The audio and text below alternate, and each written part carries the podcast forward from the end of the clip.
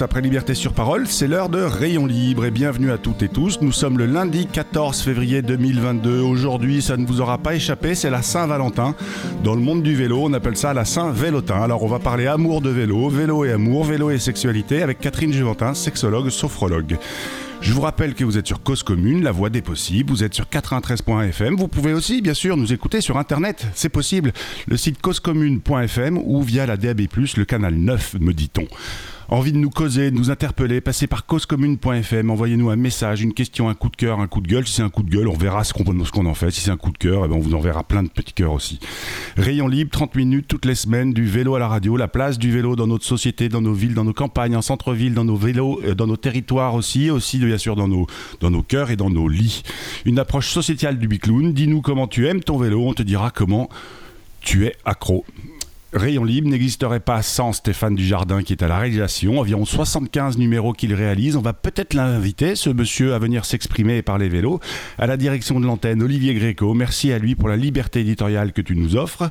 Aux chroniques Abel Guggenheim, merci pour ton assiduité, tes chroniques hebdomadaires, toujours un point de vue différent, intéressant et pertinent. Et à l'écoute, vous, auditeurs, auditrices, merci de votre fidélité, de vos remarques sur le réseau, par messagerie privée, par email continuez, ça nous nourrit. Et merci à vous tous aussi, bien sûr, de la part de celui qui est au micro, c'est Bibi, c'est Jérôme Sorel. Alors aujourd'hui, je le disais, c'est la Saint-Vélotin. Toutes celles et ceux qui pédalent au quotidien, qui pédalent pendant leurs loisirs, leurs vacances, ont une relation particulière avec cet objet. Parfois, ça confère au fétichisme, parfois la relation est charnelle. Olivia Aralamblon, que nous recevions ici, le dit très bien. Alors, je sais bien, la Saint-Valentin, c'est la fête des amoureux, c'est pas la fête de la sexualité. Ne nous voilons pas la face, nous serons probablement nombreux aujourd'hui à espérer un moment intense et intime avec notre partenaire. Elles seront peut-être un peu moins nombreuses que nous à souhaiter ce moment d'intense sexualité, soit-elle peut-être tout juste un moment de tendresse. Et pourquoi pas? Quelle que soit la vôtre de sexualité, la pratique du vélo peut être un allié pour l'épanouir, la renforcer, la pimenter. La pratique du vélo peut aussi être un palliatif. Souvenez-vous de Guido, joué par Jean-Pierre Bacry dans Mes meilleurs copains. Il est homosexuel et c'est les années 80 à cause du sida. Il explique ne pas avoir eu de relation sexuelle depuis des années. Il compense par le sport et plus particulièrement par la pratique du vélo. Voyons aujourd'hui la place de l'activité physique, plus précisément du vélo, dans notre sexualité. Pour parler de ce sujet, faisons appel à une spécialiste, tant qu'à faire, donc Catherine Juventin, qui est sexologue et sophrologue, qui exerce son métier entre Montpellier et Grenoble et qui a bien voulu nous éclairer. Merci beaucoup. Bonjour Catherine. Bonjour Jérôme et bonjour à tous. Merci beaucoup de répondre présente à notre invitation depuis donc votre cabinet. Je crois que vous êtes à Grenoble aujourd'hui? À Montpellier. À Montpellier, j'avais une chance sur deux. Alors, comme, je l'expose dans l'introduction, euh, Catherine, nombreux sont les cyclistes à avoir une relation particulière avec leur vélo, sans aller avoir jusqu'à avoir une relation sexuelle avec lui. Il y a un attachement très fort. D'une manière générale, une passion peut-elle être nocive ou bénéfique dans une relation de couple? On peut dire les deux peut-être. Euh, c'est vraiment en fonction de, de la quantité, c'est vraiment en fonction de, de l'intensité peut-être. Euh, c'est toujours une histoire d'équilibre dont on parle. Euh, donc d'un côté, ben, la pratique du vélo, de tout, tout, sport peut tout à fait booster la libido, peut tout à fait booster la relation aussi. Euh, ça peut être une, une, passion que l'on partage, ça peut être euh, une façon d'être plus à l'aise, d'être mieux dans sa peau, euh, d'être plus dans ses sensations aussi, que, de, que d'avoir une activité de vélo ou de toute autre forme de sport. Et puis, c'est aussi, comment dire, se mettre en, connexion avec le corps, avec les sensations. C'est justement ça. Il y, a, enfin, il y a beaucoup d'études qui le disent hein, quand on pratique euh, une activité physique. Alors, le vélo, ça peut être une activité physique ou un sport, mais c'est aussi apprendre à mieux se connaître, à mieux s'écouter. Et ça, c'est important. Bien sûr, et puis c'est aussi euh, avoir déjà entraîné notre cœur, euh, nos muscles, euh, c'est être plus endurant. J'aime pas tellement le terme parce que ça, ça j'aime pas le côté performance dans lequel ça inscrit nos humanités sexuelles, mais en tous les cas, c'est quelque chose qui peut tout à fait. c'est clair que quand on a une activité physique, bah, on est moins, on est plus attentif à ne pas fumer, à ne pas, à, prendre soin de soi, à, à se, et peut-être aussi à se faire beau, à être plus attentif. Il y, a, tout. Et alors, comment ça fonctionne? Parce qu'il y a notamment des études qui, expliquent, alors c'est ce que vous disiez aussi juste avant, une notion d'équilibre. Le sport raisonnable est bon pour la santé, ce qui est bon pour la santé est bon pour la libido. C'est quoi un sport raisonnable? Un sport raisonnable, c'est euh, c'est une attention à l'équilibre justement, c'est-à-dire c'est euh, euh, prendre la partie passionnée, passionnante, c'est c'est s'enrichir de tout ce qu'on va libérer comme endorphine lors de la pratique de sport. Alors l'endorphine, parlez-nous d'endorphine, Catherine. Elle sert à quoi cette hormone? Cette hormone, c'est une hormone de bien-être. Euh, c'est une hormone qui va nous permettre de sécréter euh, euh, tout, le corollaire donc de la dopamine, qui va favoriser notre comment dire, c'est un petit peu l'huile qui va favoriser le bien-être de sensations physiques, mais aussi de sensations psychologiques. et, donc, et comment on va les stimuler ou les chercher ces endorphines ou cette dopamine? Eh bien, soit en faisant du sport, soit en faisant l'amour, par exemple. D'accord. Euh, vous mettez sur le même plan, donc faire du sport et faire l'amour. Même si, comme vous disiez juste avant, faire l'amour, c'est pas forcément une activité euh, de performance. Mais, mais non. Euh, est-ce que, par exemple, là vous parlez de sport, mais est-ce que, par exemple, j'en sais rien, tricoter, ça peut aussi, pour quelqu'un qui adore ça, ça peut aussi sécréter ou aider le corps à sécréter des endorphines ou des dopamines, ou c'est vraiment spécifique au sport? Bah, non, ça n'est pas spécifique au sport. Euh, c'est tout ce qui nous met dans, une situation de bien-être, en fait. Et, donc, alors, Catherine, dites-moi, euh, est-ce qu'une activité physique et une activité sexuelle, c'est la même chose? Alors, pour ce qui est de, des sensations, pour ce qui est euh, de la libération d'endorphines, oui, on peut faire le parallèle, en effet. Euh, pour ce qui est, euh, par contre, euh, la différence notable qu'il y a dans ces deux activités, c'est le fait de sécréter de l'ocytocine. L'ocytocine qui est l'hormone de l'attachement. que l'on va sécréter lorsque l'on fait l'amour, lors de l'allaitement, lorsque voilà tout ce qui se connecte au niveau du lien humain et, animal. Donc, au fait, la cytocine, c'est une, une, une hormone sociale? C'est une hormone de l'attachement. D'accord. C'est une c'est la première hormone sécrétée en fait par euh, la mère. Euh, euh, qui c'est grâce à cela que les mamans n'abandonnent pas leurs petits, oui. malgré les pleurs et, oui et les nuits blanches, et fort heureusement d'ailleurs. Et, du coup, cette, cette hormone de l'attachement euh, que nous sécrétons tous, hein, ce n'est pas uniquement euh, lors de la maternité, va nous permettre de nous attacher ben, à, l'objet désiré. Euh. alors, est-ce que l'objet désiré peut aller jusqu'à un vélo? Ah ben, C'était la question que j'allais vous poser, Catherine. Est-ce qu'on peut s'attacher, si on, si on est très attaché à son vélo au-delà d'un cadenas, est-ce que c'est parce qu'on sécrète de la sautocine alors, euh, de, l'ocytocine. L'ocytocine, pardon. De l'ocytocine, bah, en fait, euh, je dirais que non. Non. Euh, sauf si on rentre dans. Sauf si le vélo est noir. sauf, si le vélo, sauf si le vélo, sauf s'il si, y a un rapport pathologique avec notre vélo, peut-être. Oui. Eh ben, justement. Et, là, on en revient un peu à ce qu'on disait en introduction, à la, la, passion. Et est-ce que la passion, en fait, c'est un peu ce que vous disiez, c'est tout ça, c'est une question d'équilibre. C'est une question d'équilibre, absolument, absolument, parce que bah, de l'autre côté, sur l'autre versant, euh, dans le déséquilibre, c'est vrai que les incidences euh, sont, sont, tout aussi nombreuses. Hein. C'est euh, voilà, ce qu'il y a, ce qu'il y a sur un plan positif peut aussi défavoriser la relation, peut aussi impacter, même physiologiquement, c'est-à-dire un excès de sport peut peut impacter le corps, par exemple, retirer. Euh, mettre en suspens le cycle, le cycle féminin, euh, ce qu'on appelle une aménorrhée. Euh, chez l'homme, il peut y avoir un problème, un excès d'activité physique peut avoir une incidence sur la testostérone, qui n'est pas uniquement une hormone masculine, qui est l'hormone des désirs chez les deux sexes, mais qui est, très est très probablement impliquée dans la baisse de libido si si l'activité physique est excessive, et je parle toujours d'excès en tous les cas.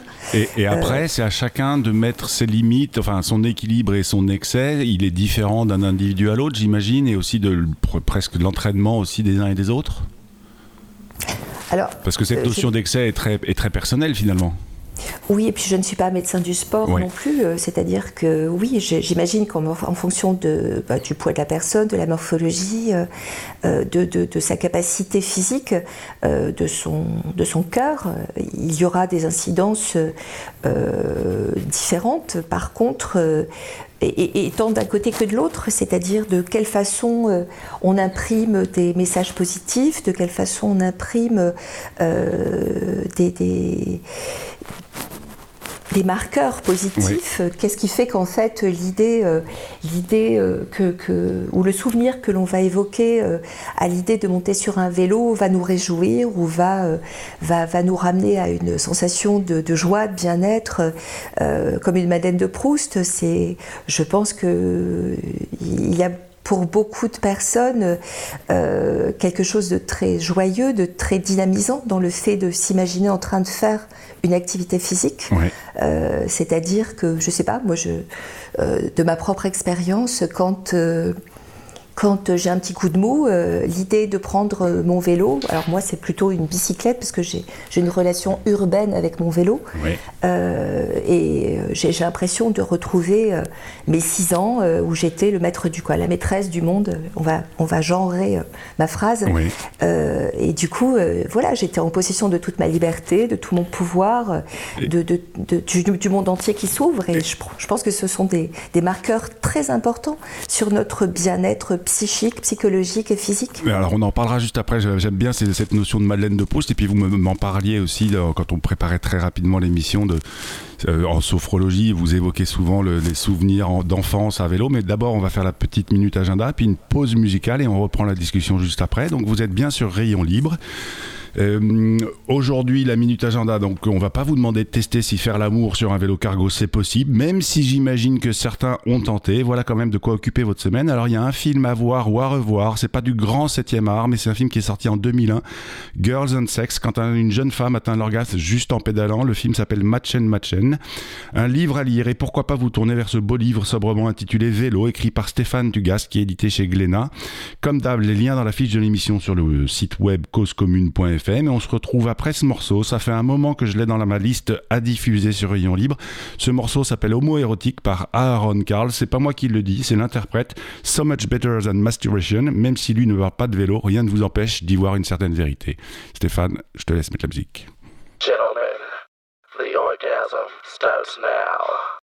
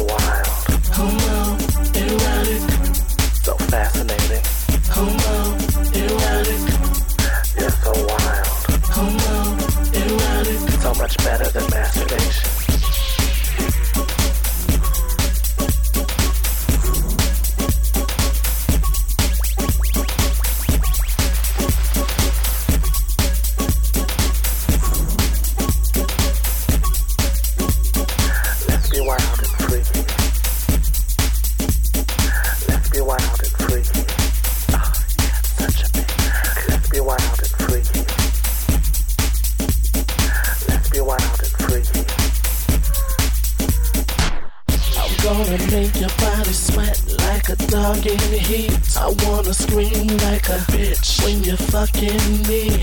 Even though we could never ever make babies, you and me could still have fun. We could still have fun. You and me could still have fun. Try it. on, erotic.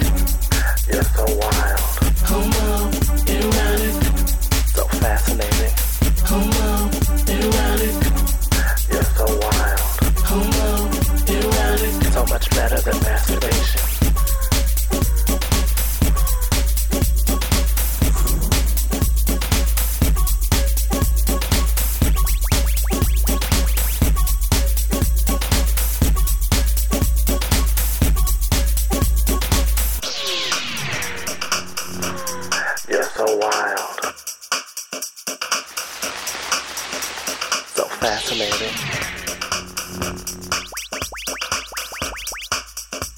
much better than masturbation.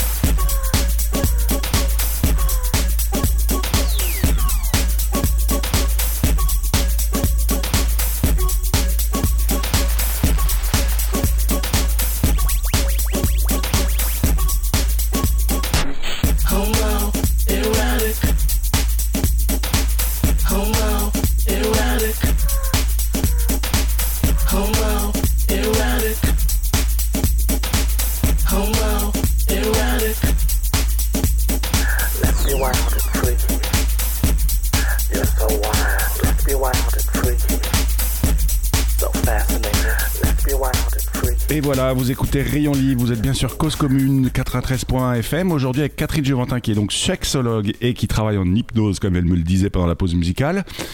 Ce qui est intéressant dans ce que vous racontez, Catherine, c'est euh, au fait l'activité, enfin l'amour ou la relation avec à l'autre, il y a une, notion physique, mais il y a aussi bien sûr une notion euh, psychologique. Et vous me parlez juste avant la pause musicale de Madeleine de Proust. Comment comment vous travaillez vous en tant, en tant que thérapeute de couple ou en tant que c'est comme ça qu'on dit Hypnothérapeute. Hypnothérapeute.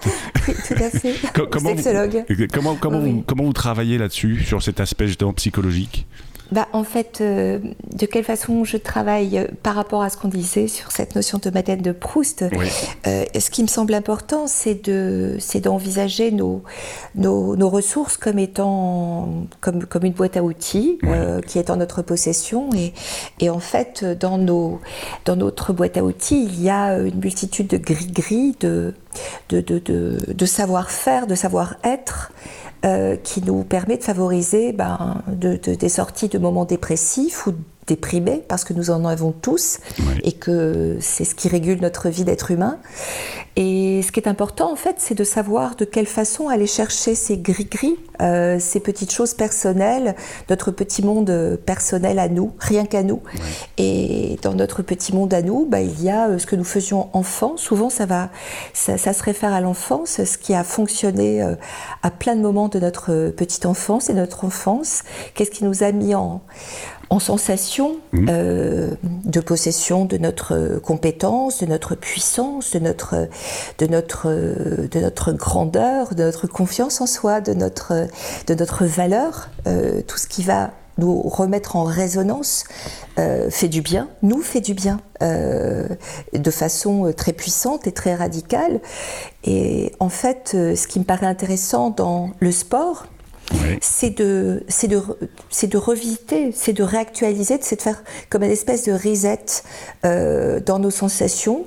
Chaque fois qu'on retourne sur un vélo ou, dans n'importe quel sport, mais en tous les cas, on parle de vélo euh, là maintenant, et euh, ça nous permet de, de, de remettre une empreinte d'aller retrouver ces empreintes comme un espèce de pattern dans notre cerveau qui se réactualise et qui sait faire. Cette partie de nous est compétente, elle sait faire et elle sait tout à fait euh, de quelle façon s'y prendre. Et en la réactivant par le sport, on retourne à ces endroits de soi euh, où on est bien, où on est en confiance, on est en, en capacité et ça nous donne une impression de, bah, de pouvoir, non pas sur l'autre, mais sur nous-mêmes. Sur nous-mêmes. Et, pour vous, ça sert de socle pour une reconstruction ou pour une thérapie? Ah Terriblement. Terriblement. ah oui, complètement. et j'utilise et très souvent euh, parce que je sais que sur moi c'est quelque chose qui fonctionne, comme je disais précédemment. Avec votre bicyclette, parce que c'est pas un vélo. absolument. Euh, et, je sais que c'est quelque chose qui fonctionne chez beaucoup de gens. Euh, cette, cette, cet outil-là, c'est-à-dire se souvenir d'avoir appris souvent autour de l'âge de 6 ans mmh. à faire du vélo, parce que c'est notre première sensation en dehors de nos parents, justement. C'est-à-dire qu'ils sont là, ils, sont là pour les premiers, comme nos premiers pas, mais comme on ne s'en souvient, pas de nos premiers pas, c'est trop enfoui.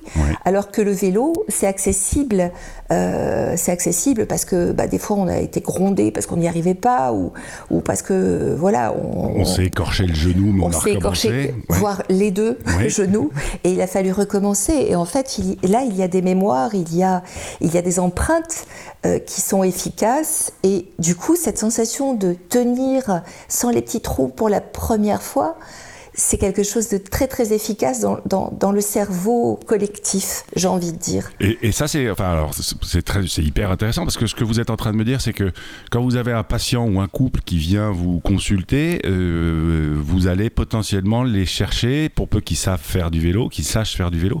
Vous allez les chercher sur ces souvenirs spécifiques. Souvenez-vous comment vous étiez euh, autonome, libre, libre, etc., etc., pour reconstruire quelque chose dessus voire même quand je travaille en hypnose, je peux tout à fait utiliser cette métaphore-là, c'est-à-dire euh, retourner à l'âge de vos 6 ans et, et vous êtes euh, sur votre vélo de couleur bleue ou peut-être rouge, etc. Et, et voilà, euh, vous sentez la main de votre mère ou de votre père qui tient le guidon et puis qui le lâche et, et tout ça, ben oui, ce sont des, des choses que l'on revisite et cette sensation très très ténue, très subtile de l'équilibre.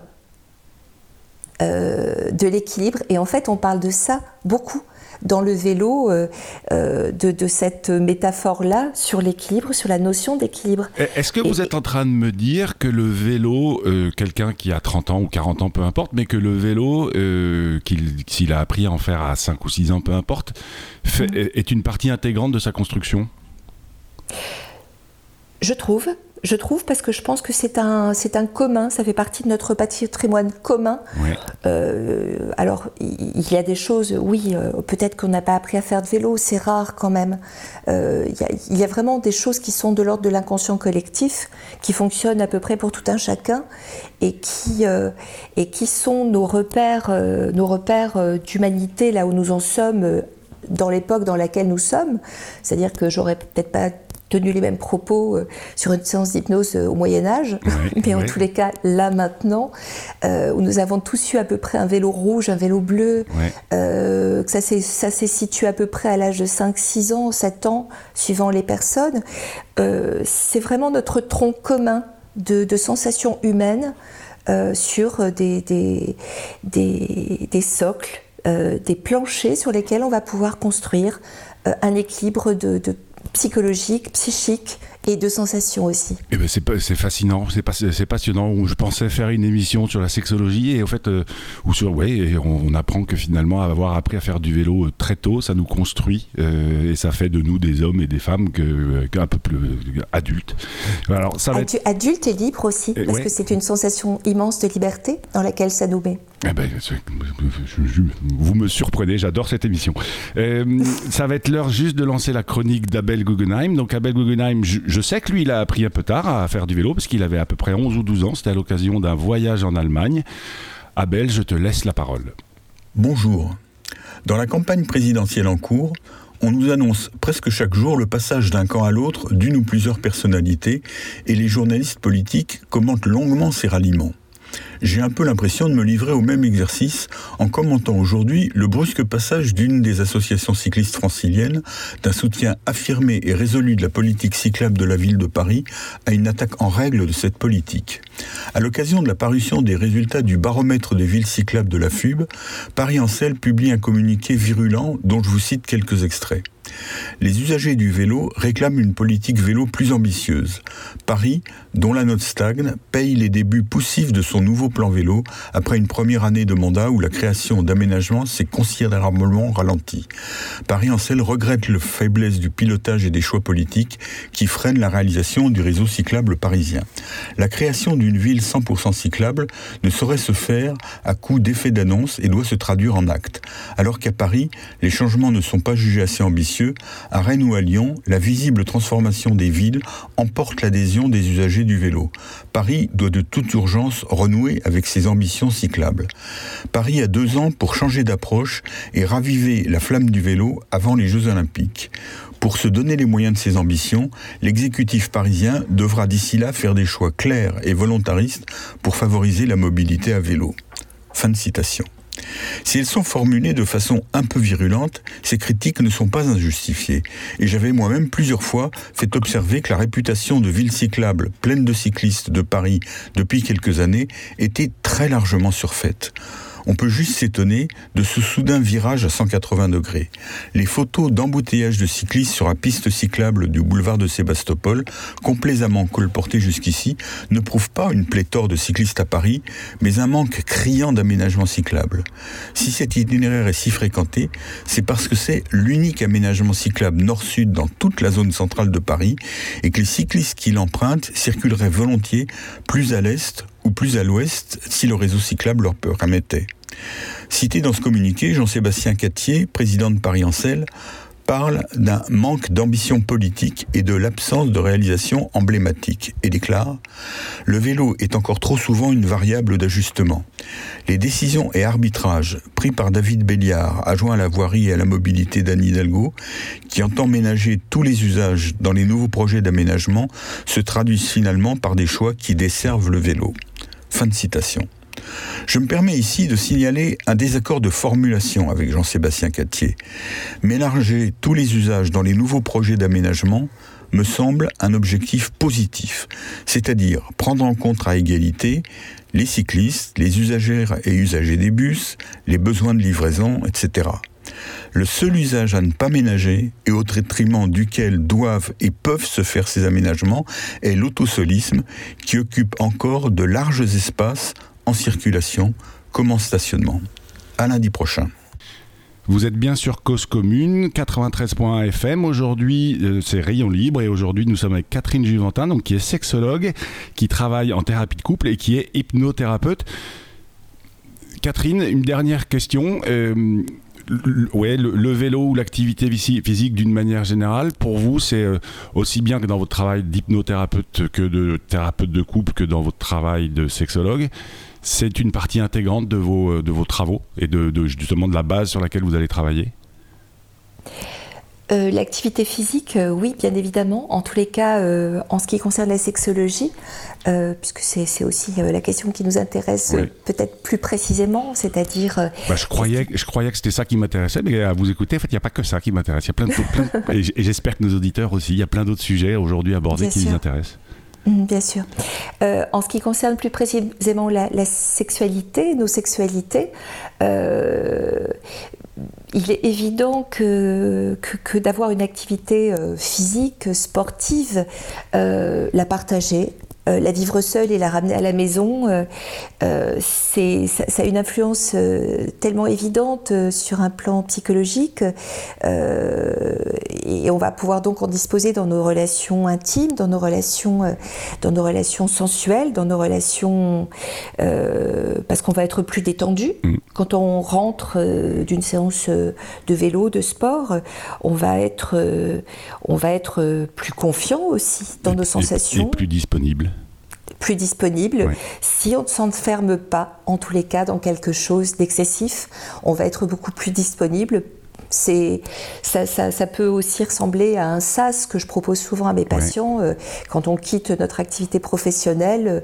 euh, on a besoin de sas. Euh, le sport est un sas merveilleux. En tous les cas, le fait de, bah, soit de rentrer à vélo, comme je le fais, en bicyclette, ou le fait de monter sur un vélo pour pouvoir aller libérer toutes les charges, les charges mentales, les charges de stress, tout ce qu'on a libéré en cortisol négatif, c'est-à-dire euh, notre stress de la journée, euh, notre adrénaline négative, euh, et la remplacer par une sensation de dopamine et de, et, de, et de bonnes choses, de bonnes sensations et rentrer à la maison pour retrouver ben, euh, notre chéri IE ou I. oui, peu euh, importe. Voilà. Merci, merci beaucoup Catherine pour votre temps. Merci beaucoup aussi, je voudrais remercier André François Serrano qui nous a mis en relation pour, euh, créer, pour faire cette émission.